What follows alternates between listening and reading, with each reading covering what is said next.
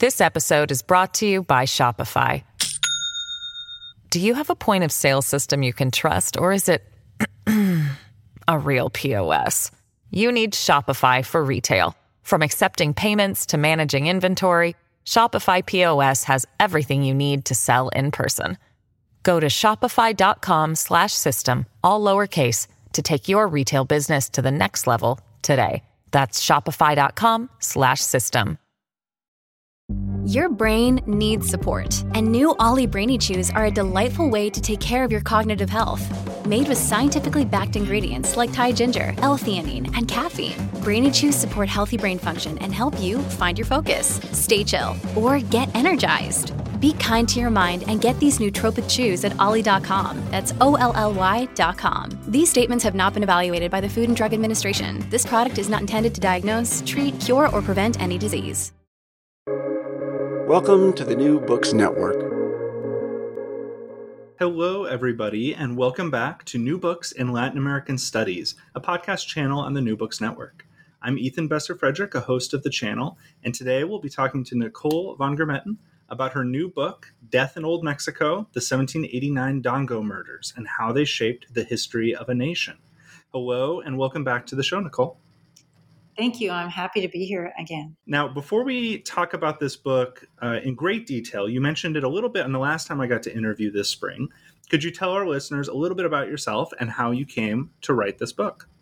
Yeah, um, I've been a historian here at Oregon State University for about 20 years. I've been in administration for about six years, but luckily, um, I had uh, a lot of um, photographs of uh, documents from the um, National Archive in Mexico City that I could work on during COVID. So I kind of hunkered down on those when I didn't have to come into the office. And this was one of them. And it uh, this was a, a, whole set of documents that one of our um, uh, graduated under previous undergrads here at Oregon State um, photographed for me. And similar to, to what I said on the last podcast and, and, all my work, it just sort of builds off of each other. So this is a case that um, really I came to know more about as I was working on the Night Watchman that we talked about earlier um, in in this year. Um, so so yeah, it just it just seemed natural, uh, and I didn't think I I asked the student to photograph this case for me um, in Mexico City, and when I finished my Night Watchman book,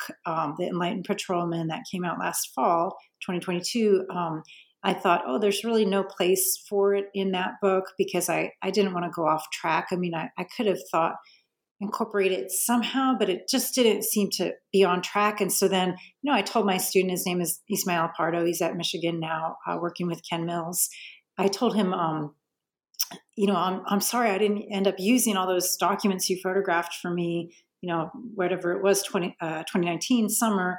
And he was like, oh no. And then, you know, I was like, as COVID is extending and extending, and even with the administrative job and teaching over Zoom and all that, you know, I still, I guess there was just some time in the early mornings to kind of look back at, at these photos and, and, and it started to shape up as a, as a new book. Um, but a, a, really different type of type of book, which I know we'll get into. And um, yeah, I think that covers uh, I think that covers your question. I really liked reading these two books, like you said, your, your last one on the Night Watchman, uh, together this spring, because I think in a classroom setting, we often try and tell students people can look at the same documents and come to different conclusions or tell different stories. And I love these two as a matching set, that the same sort of archive or the same sort of documents can lead to very different tonally stories and not necessarily contradictory conclusions, but different conclusions. And so it's a great teaching example, I think, of that. Yeah, and definitely, if a person you know was able to teach a, a specialized course on crime in Mexico or or the history of law enforcement in Mexico or something of that nature, or even modern Mexico, which I've taught here at Oregon State, um, it, it, they should fit together really well. Uh, I mean, in fact, I'm teaching a crime and history class right now, and I am combining them and there's also a lot of other sources to include in that kind of give you the, this panorama of sort of Atlantic law enforcement in the in the late 18th century or around the year 1800 that I think can be really fruitful for students and and engaging for them. So that is uh, that is an intention. And yeah, they're different sides of of the same coin, really, for sure. Now, if we look at the book, we're going to start with the the introduction, like we always do. But there are a number of very interesting points that are made in your introduction, in part because this is creative historical writing. Um, as we go through each part, people will will see how this differs. I think from a, a typical monograph. Uh, in ways that I think were very fun and accessible, and I, I was just having so much fun imagining running this in a classroom setting. Uh, so let's talk about some of these interesting framing points. First, you spend some time thinking about space and visibility of violence in, Mexi- in Enlightenment Mexico City, as this book revolves around a particular murder case. And you mentioned the importance of the Zocalo and the fact that the action of this book and the execution of the murderers both take place a lot in this central square.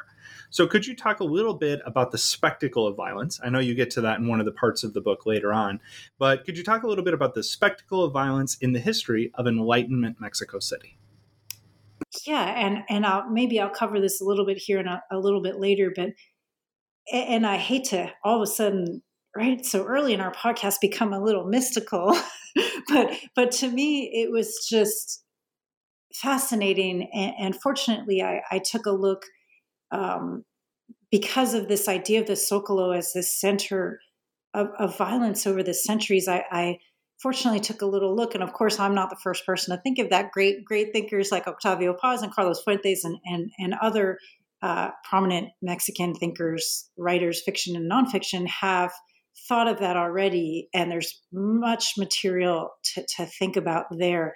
But to me, it's like the first when I realized that the, the murder site was just the the street behind the cathedral and that's the side of the Zocalo where the Templo Mayor was. It's really a radius of of maybe 200 meters, and, and so it's a very small area. And so when I'm thinking about that again, I, I hope it's not too woo woo, but it's like this is also you know the site uh, of where we have um, you know uh, Aztec rituals um, going on beforehand, and then you know the, the murder is is a, a, little bit less direct but the fact that the the viceregal government under the spanish monarch is conducting all of these judicial executions in that in that plaza you know just a little bit i guess to the east of the templo mayor it is just astonishing to me and i know we'll talk about that more so i don't want to cover that too much but the location is just an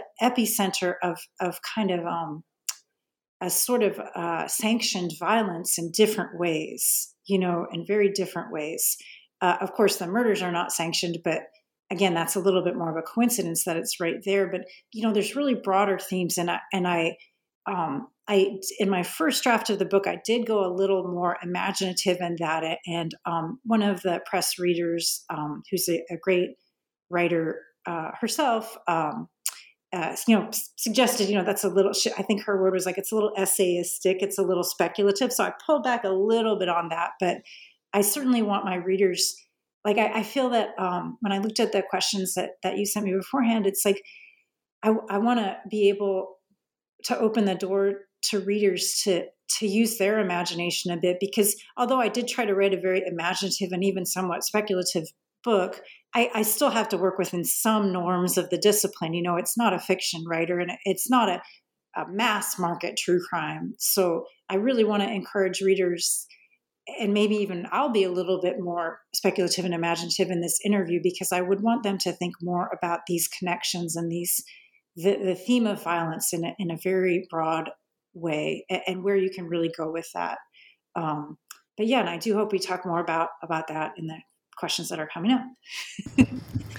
I, I really think it's a success in that way that it opens up thematic thought and conversation in a way that I think many monographs maybe either studiously avoid or just don't touch upon because of the norms of, of historical writing. And I think that this book opens those up. So, just as an example, when you're laying out the geography of the Zocalo and thinking about this place of violence, I mentally thought from the last time I was at the Zocalo how I would have walked to the murder scene, and I would have walked right past what's now the Museum to Inquisitorial Torture.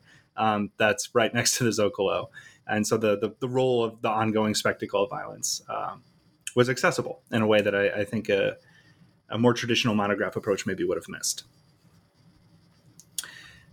The one of the next major ideas that you point out is that many of your most important primary sources are produced by a particular person that you introduce in the introduction, a person named Jose Gomez, who's uh, from, I think you said Granada, Spain, and that these discussions come up in his memoir. Now, of course, there's court documents and other documents you use as well, but I thought this figure was interesting and a way to get into the sort of methodological questions that you get into in the introduction this person, Gomez, witnessed over 250 executions. And I'm a person that studies violence and thinks about violence a lot, and this still shook me of, of what this means about a person's viewpoint and, and world. And I presume that he also described some of these other 250 executions in, in this writing or other writings. What sort of expo or was this sort of exposure to state, state violence normal for this time period? So how how normal or out of the norm is Gomez here? And how did Gomez compare the Dongo murders and ensuing executions to the sort of other events that he's witnessed?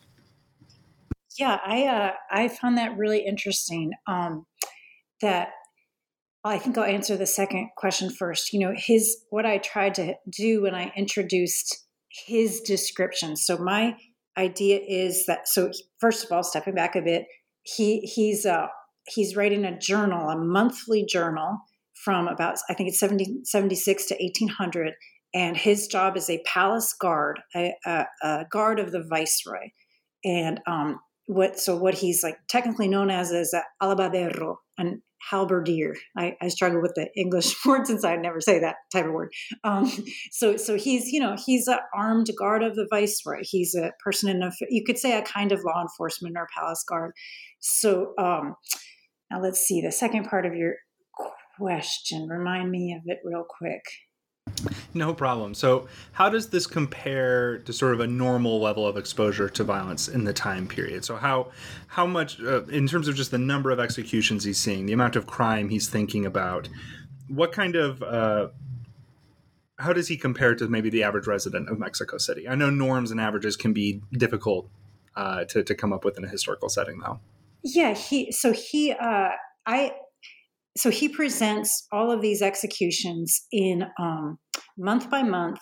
And what, what really surprises me, and I don't think it's because I'm a bad historian, because I'm pretty sure it hasn't been commented a lot by, by any other historians for the last 150 years, that it's so surprising that there's so much uh, um, death, so many death penalties. I, I mean, that was very surprising to me. So I do wonder because his source has been a printed source since the mid 19th century. So I really do wonder why why it's so unused. It, it's almost not used. I feel like it's just a fluke. So he did his handwritten journal.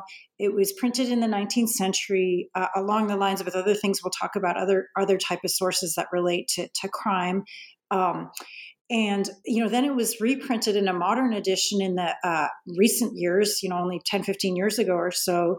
So it's actually a very accessible journal and we have so few journals um, to use. So that that it's a very um, valuable source. And yes he lists them all. He doesn't he's just listing them in a in a diary a private diary form. So he's not doing it um, to give an account for necessarily for anybody except for himself which in itself is really interesting and could be a topic for any number of, of fields within our latin american studies right and what I was thinking about before is that when he introduces the this the Dongo murders, he ha- I try to make the comparison with um, Bernal Diaz del Castillo. The idea that I've never, even in fiction, I've never heard of such a thing, and that's like the type of phrasing he used. So that that answers your the second part of your question, where it's like he his first thought in describing it is this is a shocking case, a never before seen case. I mean, that that's his opinion. We don't have to say,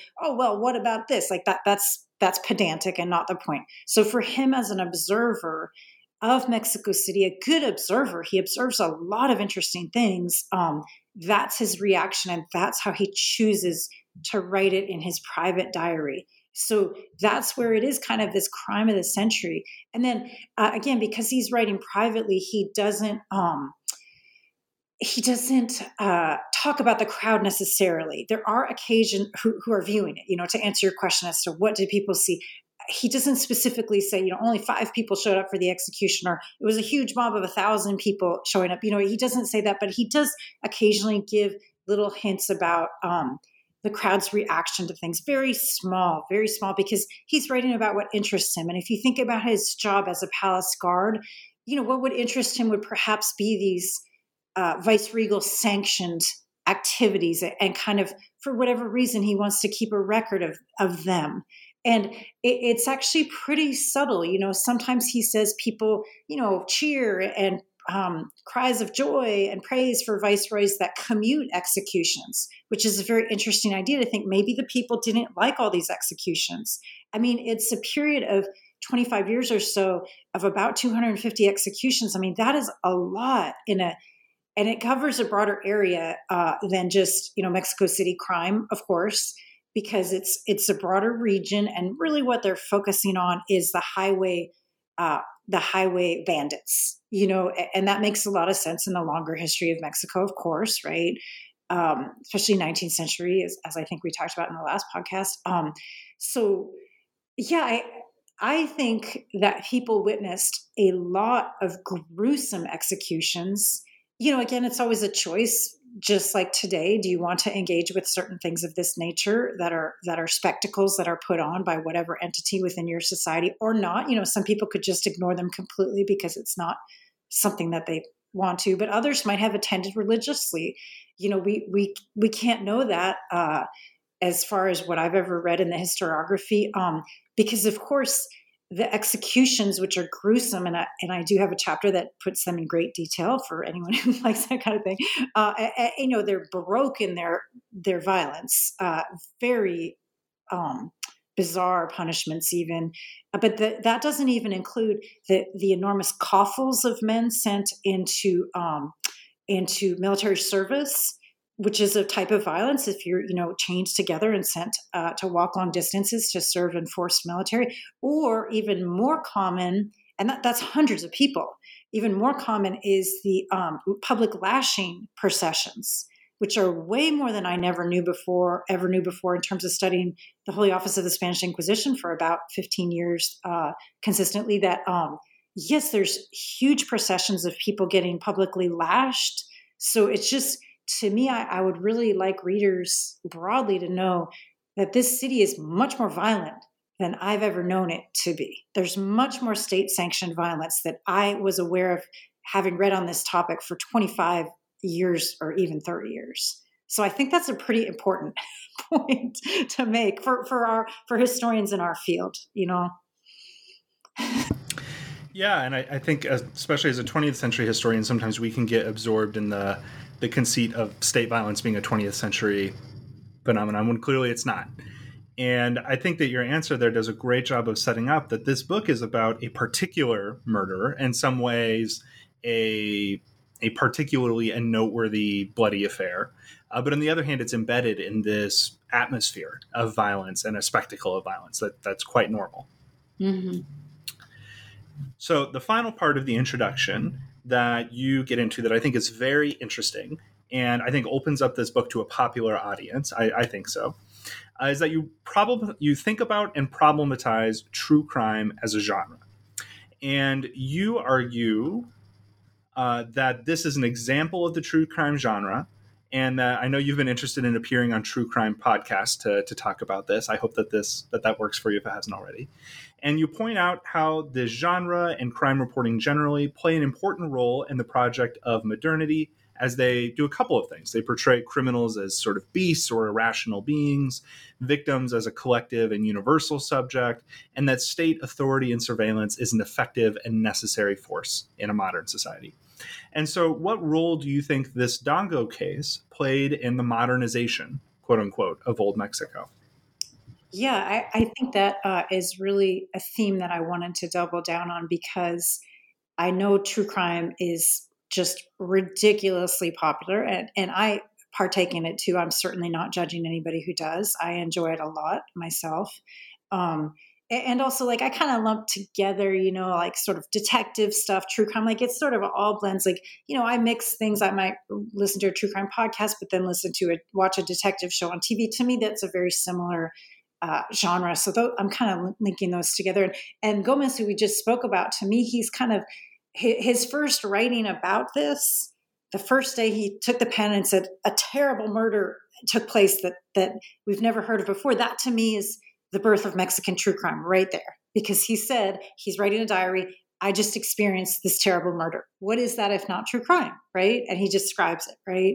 So to me, it's like at that moment in 1789, true crime was born in Mexico. And, perhaps there's earlier stuff too, of course, but that's a very definitive one with a very clear uh, murder, you know, uh, very shocking, right? Um, but yeah, the true crime is is such an interesting genre, and I think more and more people are critiquing it, even on podcasts themselves. Um, you know, it's it's such a um, I, I don't want to use the wrong words here, but it's such a, it's a genre that so reinforces the status quo. And again, I'm speaking as a fan. I'm not trying to insult anyone who li- who likes it because you can like things that that you also don't like. You know, you can have a mixed feelings about things that that you really enjoy, right? And uh, because if you and I learned this from the sources that I cite, you know, all kinds of very interesting, um, more like cultural studies, theoretical writings, uh, and also uh, Mexicanists, especially literary literary scholars who've written about the genre of crime broadly in Mexico itself, as written by Mexicans, right? But it, it reinforces the status quo because, like you like you framed this, um, it, it, it likes to focus on the psychology of the criminals which somehow decontextualizes them from the historical setting. So, like what we've been talking about thus far is contextualizing them very well within the historical setting. They're completely in the historical setting. It should, although their crime was shocking, it makes sense with the level of violence and, the, and that concept of conquest and brutality for material gain that is goes all the way back to uh, um, El Cantar de Mio Cid, 700 or whatever, 600 years before, right? That is exactly the ideology of warriors and and violence that is inherent to to this society and so many societies. So they're in their world, um, yes, and the, and the, and they're not anomalies. They're not monsters, even if they are monsters. They're monsters that their society created uh, and, and, we could think about that in terms of most crimes, perhaps, right? And then, of course, I know that a lot of uh, crime writers of, of all stripes, um, you know, lots of times it's ambiguity in both in a podcast or in a book or anything that it's ambiguous how it's solved, right? But generally, what we're seeking to read is a solution, whether we're reading a detective novel or whether we're reading a um, listening to a podcast, we want to have an investigation and a solution. And and the Dongo murder perfectly does that because it's and I hopefully I'm not giving anything away for suspense, but it's hard not to say that it was solved within two weeks and, solved and executed and everything's done. The slates are clean. They've purified the, society of these horrible monsters, right? Which we know that that that's absurd because they're continuing to kill people, eh, you know, right in the Zocalo all the time. That there's no stop in the violence, right? And uh, and then of course, you know, you can never forget that only 20 years later is is insurgency. So you can never forget that, right? that that that's a we know we can't. They wouldn't have predicted that, but there it is, right? Um, so I think it I think it was very useful, and I go into great depth in this in that in um, really towards the end of the book. But it's really useful to see how 19th century writers after insurgency and the formation of the Mexican Republic dealt with this crime because uh, I'm writing about it because these classic, classic historians, writers, commentators, even fiction writers really doubled down on the solution concept of it. So it really seemed like they were praising the viceregal justice system as fantastic, effective, should be emulated. And that's important. We have to see the politics behind true crime uh, you know, even as we enjoy it, we need to think, wait a minute, what is this saying? Um, and, and, I think that's something really important to keep in mind. You know, um, as we consume and, and, enjoy true crime, as so many of us do, including myself. So that that was kind of my goal um, to to not you know to not make people like myself who enjoy true crime feel bad about it, but just to point out some of these things to kind of make you think as you read it.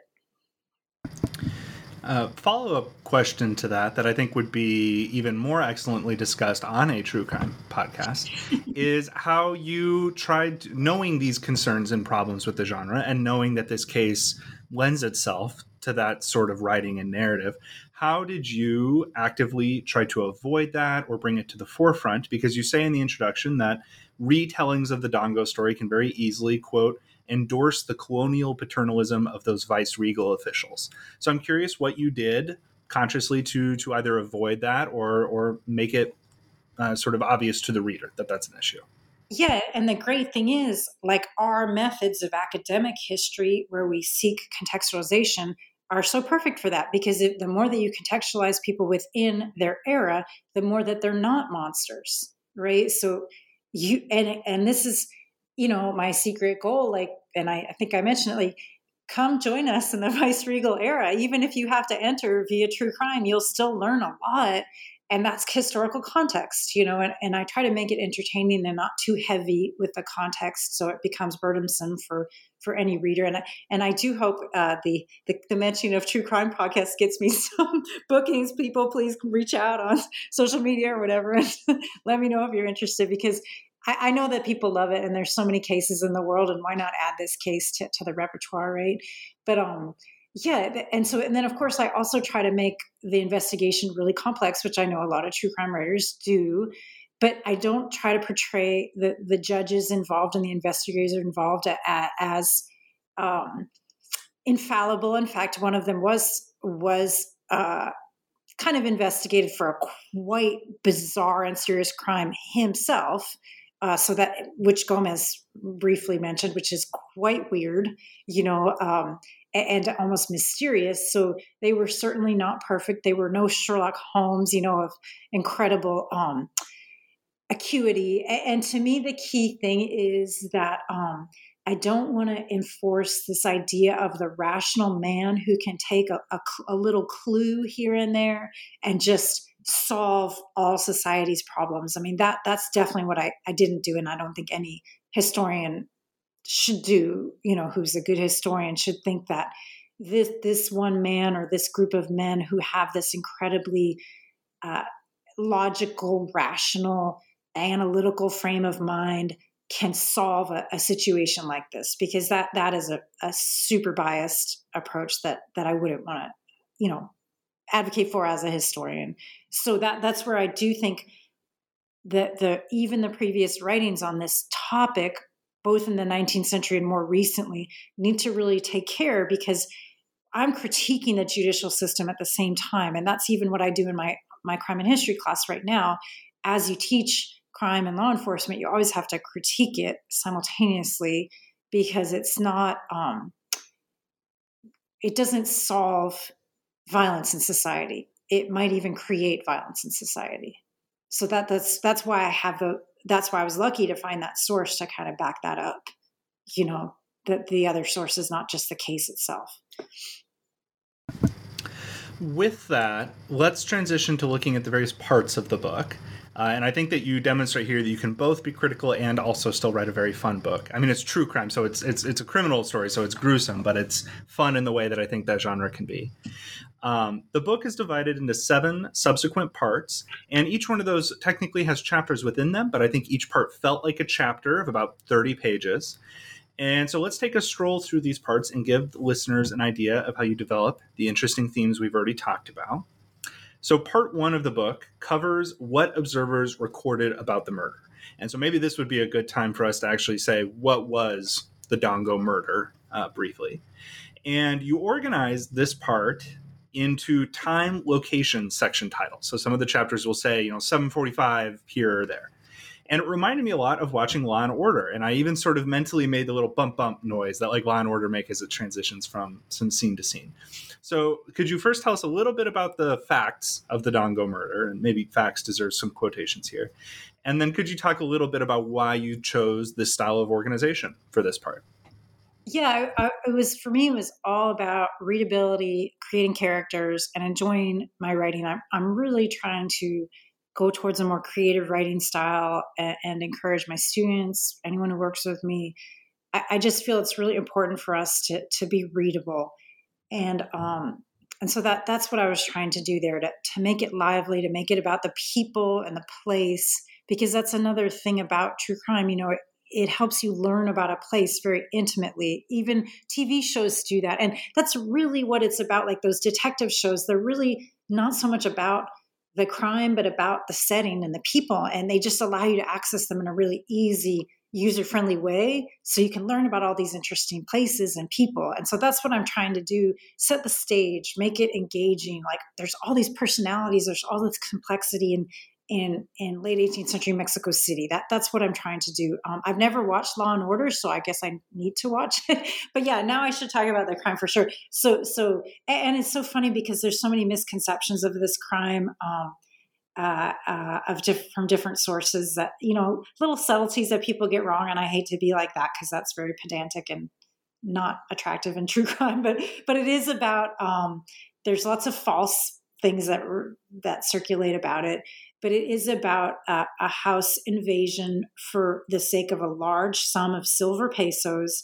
Uh, 22,000 silver pesos were robbed from this house, including and as well as some merchandise like what I try to make famous, the silk stockings, and um, and and uh, so so to get to the beginning, uh, Joaquín Dongo is a very um, prestigious merchant out of Spain, out of Seville, very classic, classic Spanish figure in, in the New World with a lot of connections and a lot of uh, different forms of power, both economic and uh, institutional. Um, in different ways that, that aren't always super obvious right from from first glance but he's a very powerful man he roam, walks in very powerful circles he has a, um, a staff of about 11 people in his house. Um, fortunately, his nephew was uh, a newlywed and so did not sleep at the house this night or he would have been killed. But um, Dongo's uncle or brother, I'd have to go back to the case, I'm sorry, it's in there correctly in the book, um, was murdered. Uh, several of his servants were murdered. Um, so these are all plebeian people. Uh, four of them were women. And of course, Dongo himself, his coachman, his page, a messenger who happened to be there. They were all murdered in cold blood um, with machetes in a very brutal, rapid fashion. Um, and so in that part, I do describe, uh, I describe the early morning and how people um, found out about it gradually because the, the murderers uh, ran away in a uh, they stole Dongo's coach because they had so much stuff. 22,000 pesos in silver is actually like very large load to simply carry. So they had to gradually stack it all into the coach. And they took the coach um, after they killed these 11 people. The last person they killed was Dongo himself because he came in late with his coachman, or maybe his coachman was the final final person they killed. Um, and uh, um, you know, Dongo was in his mid 70s, so he was probably a little bit, you know, weaker than some of the young men that they killed, or even the younger women. Um, so yeah, they went away and the and they they set the coach free, so the mules were just kind of wandering around town, and that's how it was initially discovered because people in the street very early in the morning were like, "Whoa, what are these mules? You know, this is obviously an elite, an elite person's coach. Like that's a very weird thing to see on the street, wandering around with no coachman." And um, so that's how it was initially discovered. So that's what I try to narrate, like the build up to the discovery, and, and then the how the investigation starts, and um, with and the entry of various people under the house as they see it, and the description by what would be like medical examiners uh, of the of the corpses that they find, um, which is, is gruesome, and they're described in, in, in, detail in a kind of a medical way. Um, you know, they basically um, in my opinion, uh, they were killed rather rapidly. The goal of the killers was to, you know, get the money and leave. Um, the killers posed as law enforcement to get into the house, and that's a classic move we know these days from from you know FBI analysis of of of, uh, uh, of uh, serial killers and whatnot that that they they do dabble in law enforcement, and that's the same with the, the lead person in this gang. Um, and uh, yeah, so so they they wanted to get in and out. In my opinion, others might disagree quickly. So they practiced, you know, using a machete very powerfully, and all of their wounds were directly to the head. So they um, basically cut the people's head in half or thirds instantaneously. So, yes, there might have been some reaction to that. It was a very large house. There were many people in it. Every single person was killed. So, I think that, um, you know, they, they, may have you know kind of uh, tortured uh, the the people the servants briefly before they killed him in order to figure out where the money was hidden where the keys were etc um, they you know they they ransacked through the house to find these bags of money um, as as dongo was an international merchant he had this on hand um, so so yeah it was it was very gruesome very deliberate and fast, in my opinion. Again, I've heard others say differently, but I think that if it had been prolonged, they may have been interrupted. So I just think that their goal was just to instantly kill as quickly as they could with very sharp machetes, handled in a very violent and strong fashion, right to the head. So we and we won't spend too much time meditating on it here because you you do some great work with this in the book but for people who think about violence there's so many details there that stand out. The the jump to lethal violence rather than any sort of non-lethal strikes. The attacking a face is usually a pretty big psychological barrier for people. Um, and then just the unfathomable amount of money um, I don't remember. Maybe I should remember after reading your last book off the top of my head, the daily wages. But this is just hundreds and thousands of magnitude of what most people interact with in terms of currency. I call it roughly a couple million. Yeah, really, roughly, really, really roughly. Uh, so every and, and and every detail of this case lends itself to to being grandiose. So let, with that, let's look at part two of the book that follows, or sorry, part two. There we go. Part two of the book that gives readers context and background on the society, the institutions, and the personalities of these Mexican city institutions, especially the courts and the viceroys, at the end of the 18th century. And so I'm curious uh, how you wrote this section, knowing, I mean, I know that this is an academic book and it is up to historical writing standards, but I think you also wrote this a bit with a popular audience in mind. Um, so, how did you go about writing this context, knowing that you have those goals of not falling into some of the pitfalls of true crime, and and writing for a popular audience? Because I think some of our historical and academic writers might be who are listening might be curious about how you go about writing that historical context. Yeah, so I tried to keep it pretty sparse on kind of the the rabbit holes that that we enjoy going down. So I tried to keep it pretty sparse, pretty pretty light, you know. And so again, I, I, I do of course fear that that critics will say it's weak in some way, but I hope that I've proved proved my mettle in past works that they know I'm not a dilettante. You know, I I'm a, I'm a good, especially in my last book. You know, it had a thousand footnotes close, so it's like there's a little bit lighter on the footnotes, a little bit lighter on um, on um, you know in-depth sources but the sources are absolutely there. Um, i tried to again make it about the people. So i tried to give a little background on mexico city focused on the victims and how they might have lived their their daily lives and that speculation but it's drawn from i think some some good work especially what i really enjoyed reading is is sources produced by mexican scholars who write on demography and who write on the um, the city architecture and this kind of thing.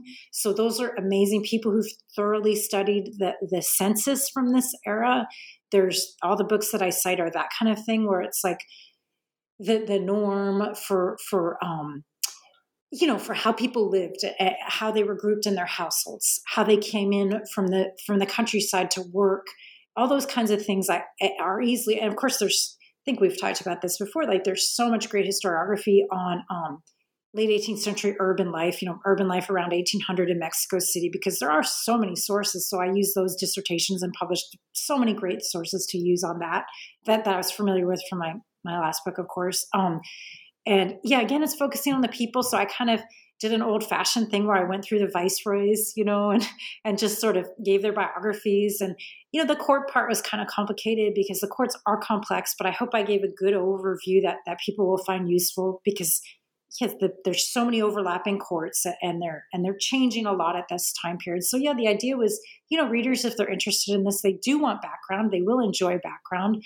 but they don't need um, you know, I don't need to do 50 pages on each court. Like that that's really I think possibly going to lose some readers, I don't know, but I was um, you know, hoping to make it just as an overview and and to me, I don't know that there's quick place to look for good information about those things. So I'm hoping that'll also be, you know, useful for people if they're just like, oh, I just want to check on some details about the viceroys or, or about the courts. Like I hope it'll be useful for people to go back and and see that, um, you know, because while it's not perhaps the most in-depth history writing that you could find, it's it's a good overview, you know, so it could possibly serve people um, in different, you know, in different levels of of Mexican history knowledge, right?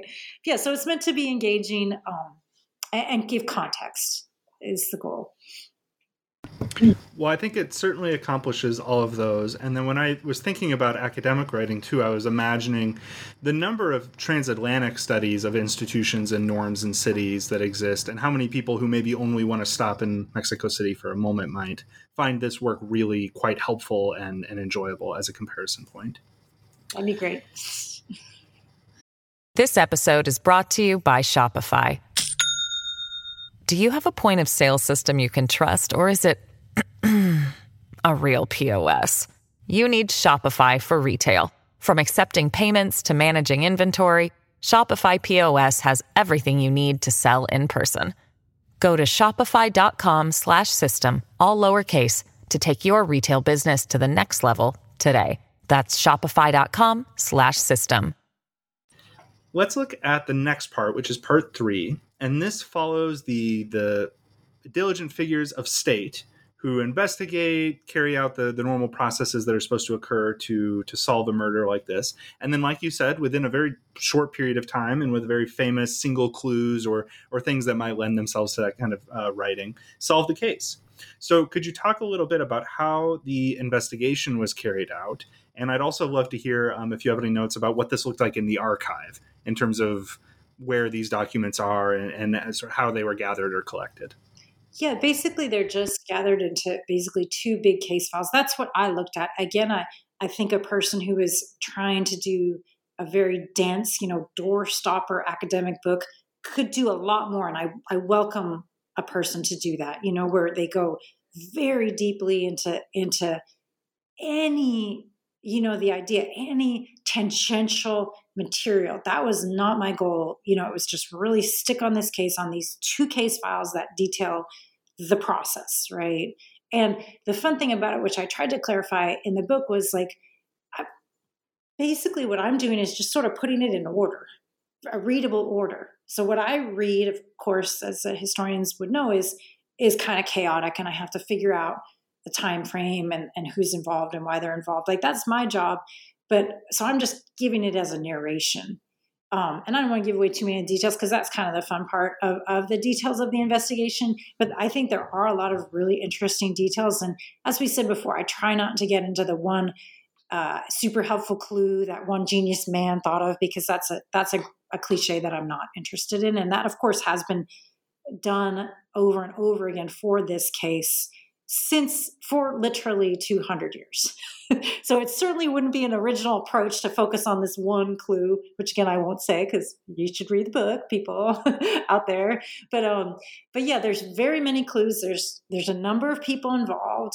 There's, for example, indigenous people um, who are hired by the court to dig up the weapons from basically a drainage ditch, a sewer, you know there's there's relatives of the murders who who come in They're servants of the murders who come in. Some lie some tell the truth. Some are super mad at the murders because of course they're not great guys in their private life either. So there's all kinds of things like that. There's um, the murderers love to hang out at um, cockfighting.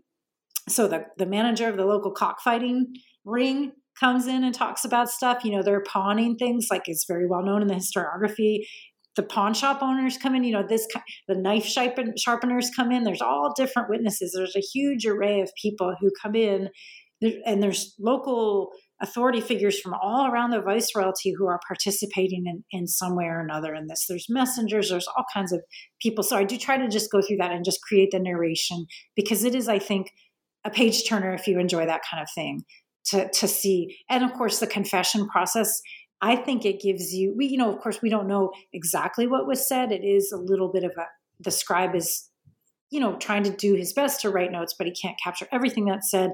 But it does give you a sense of how psychological interrogatory techniques can work in this era, which is fascinating. You know, of course, the Holy Office of the Inquisition was great at that too, but I think you see it a little bit here, which is a lot of fun for the reader, I would say, um, to see how a judge can force a confession not through violence, but through sort of intellectual and psychological manipulation. I think that's quite interesting to read. That to me is more interesting than a clue, you know. um, so, so yeah, that, that's what I tried to do there, and hoping to make it a page turner for people. Well, I think it definitely feels like a, a page turner, and I love the way you bring to the forefront those processes of how that, that I think often true crime or or crime and policing TV shows often leave out. And I think people who enjoy this genre will find those facts interesting and and find them to be enriching additional material. Mm-hmm. The next part of the book, part four, pauses the plot, so to speak, a little bit, just to give context and background information on major characters of the case. And as I was thinking about this, I was like, oh, actually, in these criminal stories, this is often the point in the show or in the story when we back up and do like a flashback or something like that. So it actually felt appropriate. um, and you give background information, especially on on the titular Dongo, the victim, the primary victim or initial victim of it, and the rogues, uh, as your term, who killed him. And you conclude this part by connecting the murder to notions of honor, which scholars of this time period know play a very large role in how we think about this time period. So, could you talk a little bit about how you describe these people, and then why you make the choice of describing them as characters rather than maybe as historical figures or another terminology that that other scholars might might reach for? Because I think that's a very interesting and deliberate choice. And what sort of understandings uh, that we gain from this biographical background and approach? Yeah to, to be honest I, I, I may have had a thought process about characters but i can't remember it i mean to me it's like i guess it's just kind of a way that i think about people in history that that i, I think of them not that i'm dehumanizing them but it's more i'm humanizing them more like like for me the world of fiction and reading is so alive for me for the last 45 years you know 47 years since i learned to read that to me a, a character is is so alive so to me, it, it, it's like historical figures almost seems more boring than character to me. so I'm trying to make them interesting, you know. And and I will say that this is a part that I wish I could have been even more speculative on, but because I, I've written about honor a fair bit, that's like kind of comfortable, easy, easy framing. But to me, when I you know when I listen to podcasts and they talk about um, motivation and character, which, you know, that's the part where we're veering into not academic history, right? And I make that really clear in my writing. Like, this is speculation, right? This is this might be fictionalization for, for the purposes of, of creating a character, and attempting to uh, speculate on their motivations, which you know we shouldn't do as as super strict academic historians, right? But it, I listen to these, you know, kind of weird and creative podcasts where they they try to deduce people's motivations. And so that was kind of in the back of my mind. Yeah, the, the speculation about motivations is so fascinating. And I think the way that we can do that using sort of a true crime model is to think very carefully about the crime and what what it what they actually did so what they actually did, you know, was as I previously described, was brutally murder these people. Well, who are these people? Why were they so angry at these people? And, and then, of course, get the money. And so, as you said, working in this time frame, we can't help but to think of honor, and, and we know very well that that money and wealth is an aspect of honor. It isn't even the most important, as I know you would know well, but it's an important aspect of showing that you're an honorable man. And that's the essence of being a man at that time, with whatever your stature, right? And these are Spanish men. So they would have presumed that they would be, and there's a lot of evidence that they thought of themselves, a great deal of evidence that they thought of themselves as as high ranking honorable men and they just their lives had just kind of unraveled in these last few years and so i think my speculation is that they you know of course they want money to get things back on track but money is honor. It's not just you know burning through material goods in these days although you know although it is connected um, it's a it's a complex pattern right? But the they look at somebody like dongo and, and he's a spanish immigrant too just like them like that's what they should have been. You know he's an old man and they're relatively young men ranging in ages um, but then, you know, I think the most brutality, as you alluded to, you know, the, the brutal killings of people in the face and, and the rage that they show, it seems like there's you know it's quite personal even though they couldn't have known these people personally. So why why such brutality? It can't just be to quiet them down immediately. Yes that's a part but why do you know why have six cuts on one person in their face? You know and so i think that maybe they even had they were a little angry it's speculation i realize but they were a little angry at, at these servants because the servants would have possibly looked more more decent than them you know because and they're and you know these all these stereotypes that that people like them would have of say indigenous or african descent people in mexico city you know as barbarians like the very disdainful you could imagine right? So these spanish men they're generally from basque uh, country that two out of three you know they, they would have that hidalgo pride and then to see people who could be um, non-europeans living with in a nice setting, actually well dressed and well fed and stable, uh, and, can walk through the streets with dignity. Whereas I picture these men kind of skulking around. You know, that's my imagination, but you know, hiding in the shadows. You know, because they're they're evil, right? But but these uh, a maid or a servant, you know, she's going to be doing okay employed by Dongo because he's so incredibly rich. You know, it's it's not the worst job you can have in this time period. So I I feel like there must have been something about that um, that made them especially enraged. So I just wanted to explore that, and that to me was kind of maybe even one of the more creative parts to think about it. Um, and I, I, as a as a reader, of course, I love the character development. You know, that's another thing that I what I think people draw, draws people to true crime and crime fiction is character development. So I try to give that to my readers because I like it too. Well, I think that this section is one that really showcases the strengths, the academic strengths, not only just the enjoyable reading, but the academic strengths of these creative nonfiction uh, approaches. Because I'm I'm sort of of the opinion that something like motive, you're right, is is technically not something historians try to get into unless there's real documented evidence we can engage with. But I think at a practical level, most writing points to motive without formally pointing into it. And so why not bring it to the forefront? Why not really develop it for readers? Uh, so I, I think that this is a very strong section for that reason. One that should really cause other historians writing it, what am I losing by not writing more creatively? Um, because I, I think you really access points here that might otherwise just would have been underdeveloped.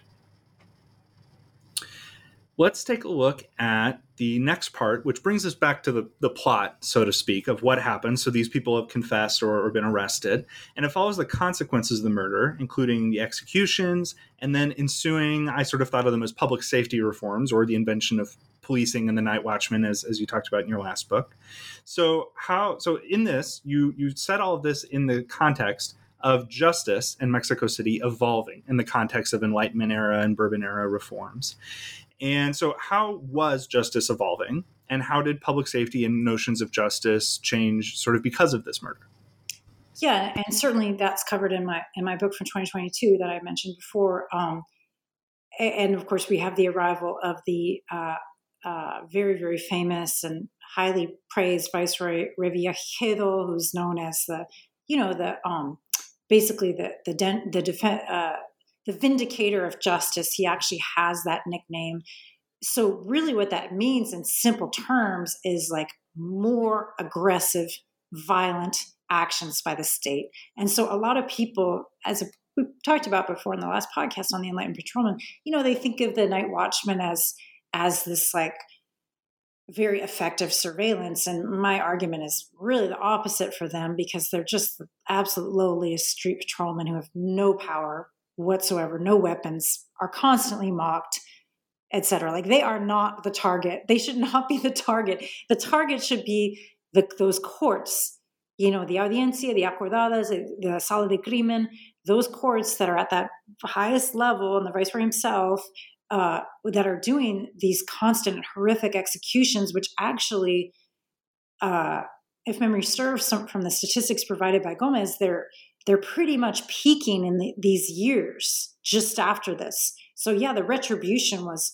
horrific. It wasn't about oh wow, I'm watching you get drunk. It's about I'm executing you know, a dozen people in the most brutal, gruesome fashion, or I'm sentencing a hundred people to public lashings. Like it is really obvious and cruel, and we we should disabuse ourselves of any kind of jovial figures in terms of uh, of the, these viceroys. Like th- this is a very bloody, violent, gruesome era in, in, in Mexico City history, and I don't take this path in this book, but I mean, it's no wonder that people might have said, you know, what what is happening in our society? This is, and again, the, the little glimpses that Gomez gives us of people protesting this this brutality, public torture, display of body parts, which was what was done with the Dongo killers. You know, people saying because you know every plaza has a church on it. I'm walking into mass and I see this horrific display of uh, of of limbs of an executed criminal. You know, is this Christian really? And then, of course, the church, in a very interesting, complex fashion, is is intertwined in this, and they're actually the ones trying to temper it, as is so often the kind of um, what we what we see in the historiography. You know, there, there's just like, okay, we're we're you know uh, going against what people, of course, the stereotypes. Like we're actually trying to be a little bit kinder and gentler than than the state, you know, um, and that is that is appear to be the case here, where where they do try to um, help criminals who are being executed, uh, and they and and quite bizarre, I think, um, perhaps to a modern reader would be that these the in this section you learn that these these murders had a very dignified funeral. So that that's part of it. So it's a very complex society but certainly in terms of justice i would say getting more brutal, more strict, more vindictive. And that's where it's very interesting too in the in the last part that the um that the 19th century, you know, national period writers really praise this and, and basically say we need to emulate this because they feel like their new republic is chaos. So we need to crack down harder and be more like Revillagigedo, who I'm not sure if they know it or not, but you know, was executing a, a very large number of people. so it's it's just fascinating to me. Um, and again, it's the context. So so by solving this crime, you did not solve violence in this society by any means, and that's something we should all think about, right? There we go. Uh, I think that these consequences are are really interesting because you like you said, you you keep to the forefront the social causes of it, and because you've so well set up that the inequity and the violence of of this place and time is sort of what produces these kinds of crimes. I, I think it very clears to the reader that this ultra violent solution is not a solution in any meaningful sense. So let's take a look at the next part of the book, which lays out the social and cosmological factors, or at least I thought of them as cosmological factors, that shaped how people at the time understood violence and crime, including the general pervasiveness of violence that we've that we've already discussed, and then apparent omens and these these are ones I hadn't heard of before, so I, I, found them very interesting. Like the surprising appearance of Aurora Borealis, or what's probably Aurora Borealis, in 1789. This, in combination with the book Mexico in the Time of Cholera, really made me think like, oh my gosh, I would feel like the world was ending if I lived in Mexico City at the end of the 18th century. And then, of course, the unearthing of pre colonial stones, of stones from indigenous societies from the location, and how these would have informed a sense of crisis or sense of violence uh, for people at the time period. So, could you tell us a little bit how these factors played a role in people's understandings of crimes like the Dongo murders and the executions? Yeah, this is again where I, I would have even been more imaginative if I if I could. um, but but yeah, it's like there's a lot as you expressed. Uh, pretty much what I would say as well. There's a lot coming at people in Mexico City in this era.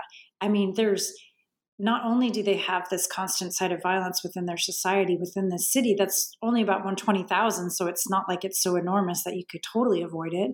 Um, uh, they, they had um, any number of devastating earthquakes, which again, this is Gomez is such a good source for the daily life.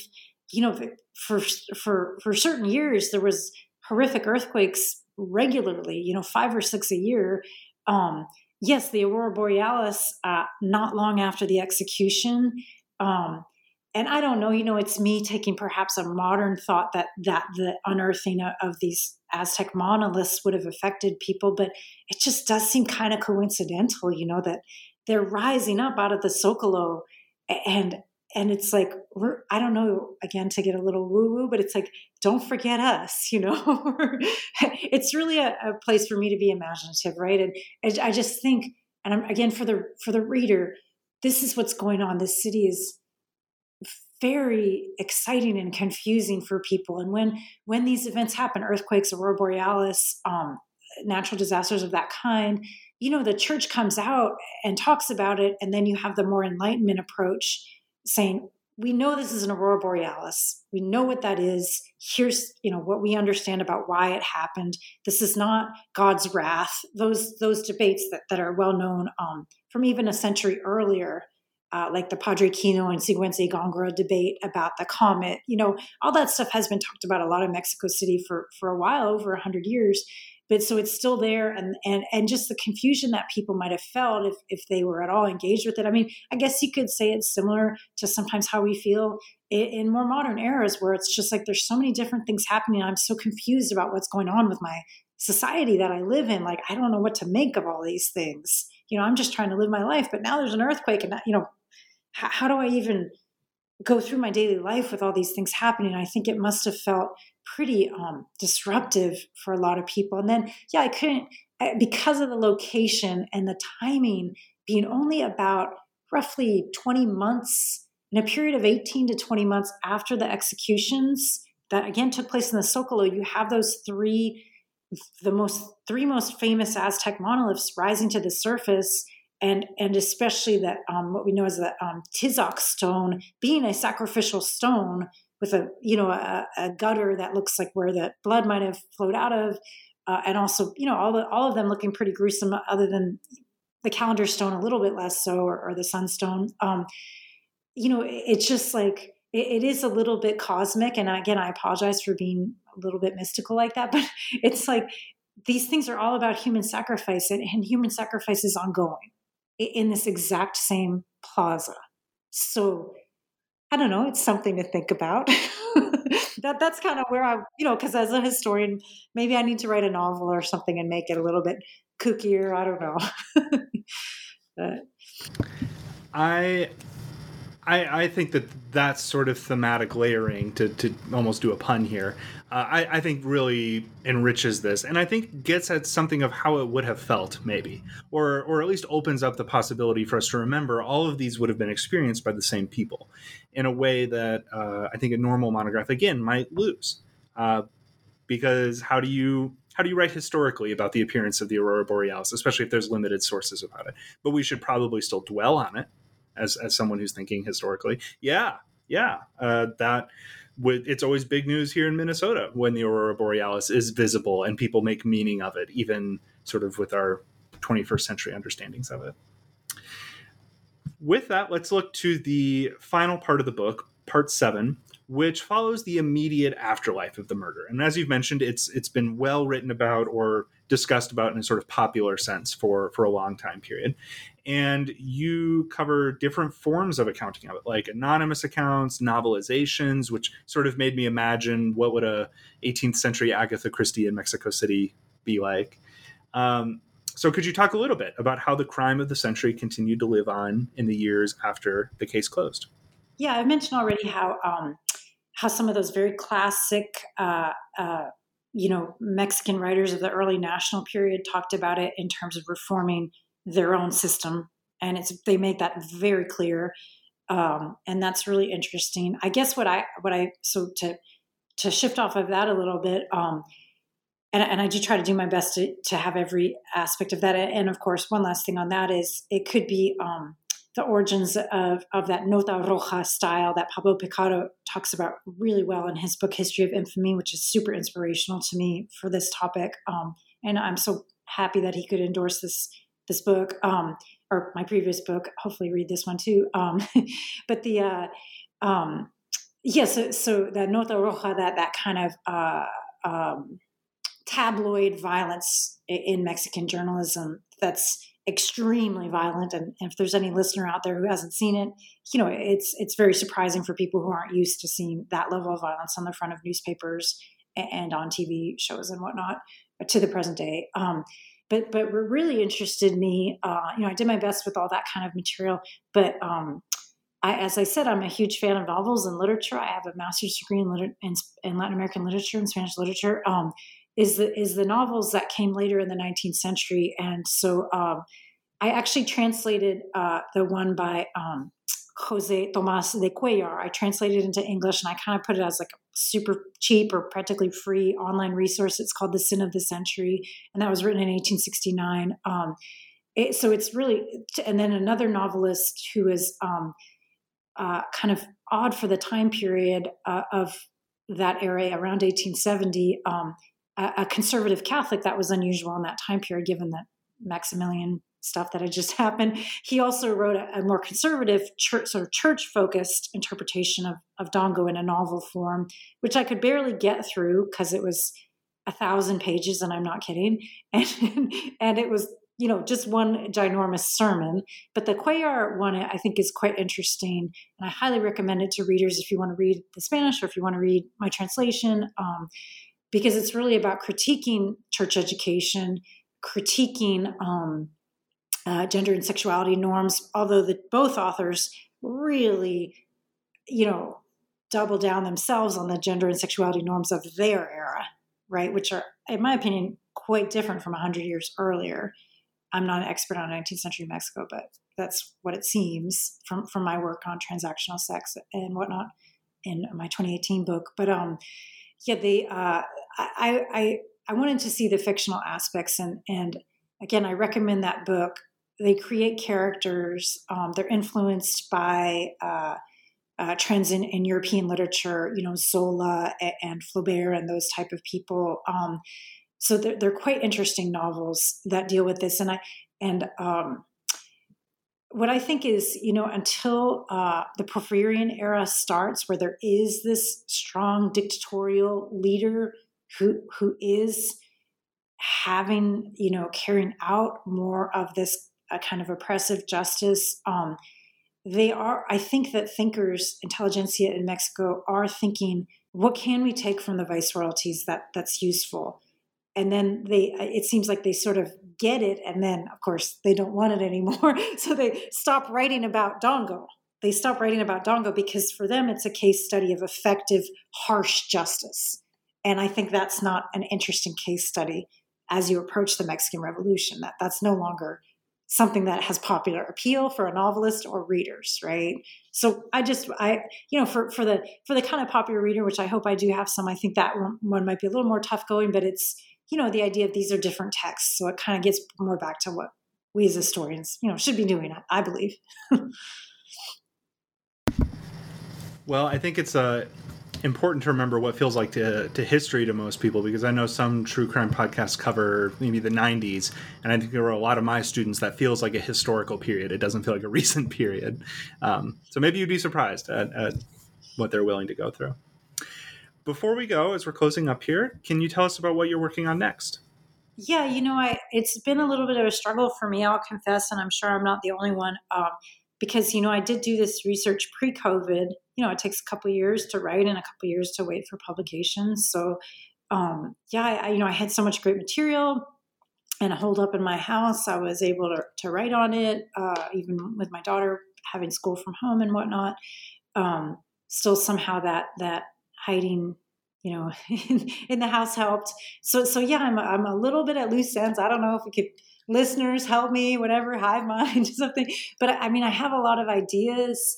I kind of feel like now that i've crossed into this this more imaginative stuff it's a little difficult for me going in confessorial mode here. Like it's a little difficult for me to go back although i know how to do it. I just i just want to have it's intimidating to write as an academic historian when you've written so much.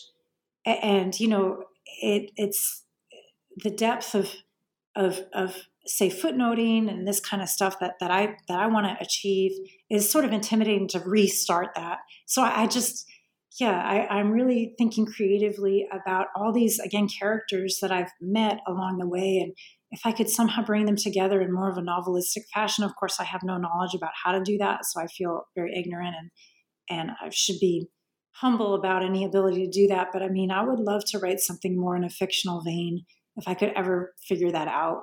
But having these type of people, having having Dongo, you know, maybe from the perspective of of the newlywed who wasn't killed, maybe from the perspective of his wife. And I, you know, I've spent um, four books looking at late 19th, late 18th century Mexico City, so I feel like I know a good amount about it. and, and I, ha, you know, I, I, certainly have prepped myself to, to write something fictional. And then I also think about. Um, uh, I also really enjoy the figure of Diego Duran from the 18th century, Valladolid or Morelia, who is a famous architect. I think he's a really interesting character I'd like to bring to life. I have thought about the the figures that I've written about in my 2013 book, Out of Cartagena, and I, I fortunately looked it up, and there has recently been a novel published um, about that the, the witch trials of Paula de Eguiluz. So I'm thinking maybe if that author would want me to do a translation, I'd love to do that. I've asked him, I've reached out to him. His name's Marco Rebollo. Um, so I would love to to translate that officially uh, with his publisher and give an English version. It's a novel called Alleluia, which was Paula's uh, nickname. She's sort of a very very famous um, convicted so-called witch of the 17th century. So yeah, those are some of the things I'm mulling around. But I certainly appreciate any feedback and. And I'm being vulnerable here that I'm, I'm struggling to find a topic and I want to write about something because it is, I think, therapeutic for, for some of us. Well, I think a place of vulnerable humility, but also creativity and interest is a wonderful place for a next book to grow from. Um, well, that's certainly more than the inverse of any of those. yeah, it's definitely where it's definitely where it's going from. thank you so much for your time today, Nicole. Yeah, thank you.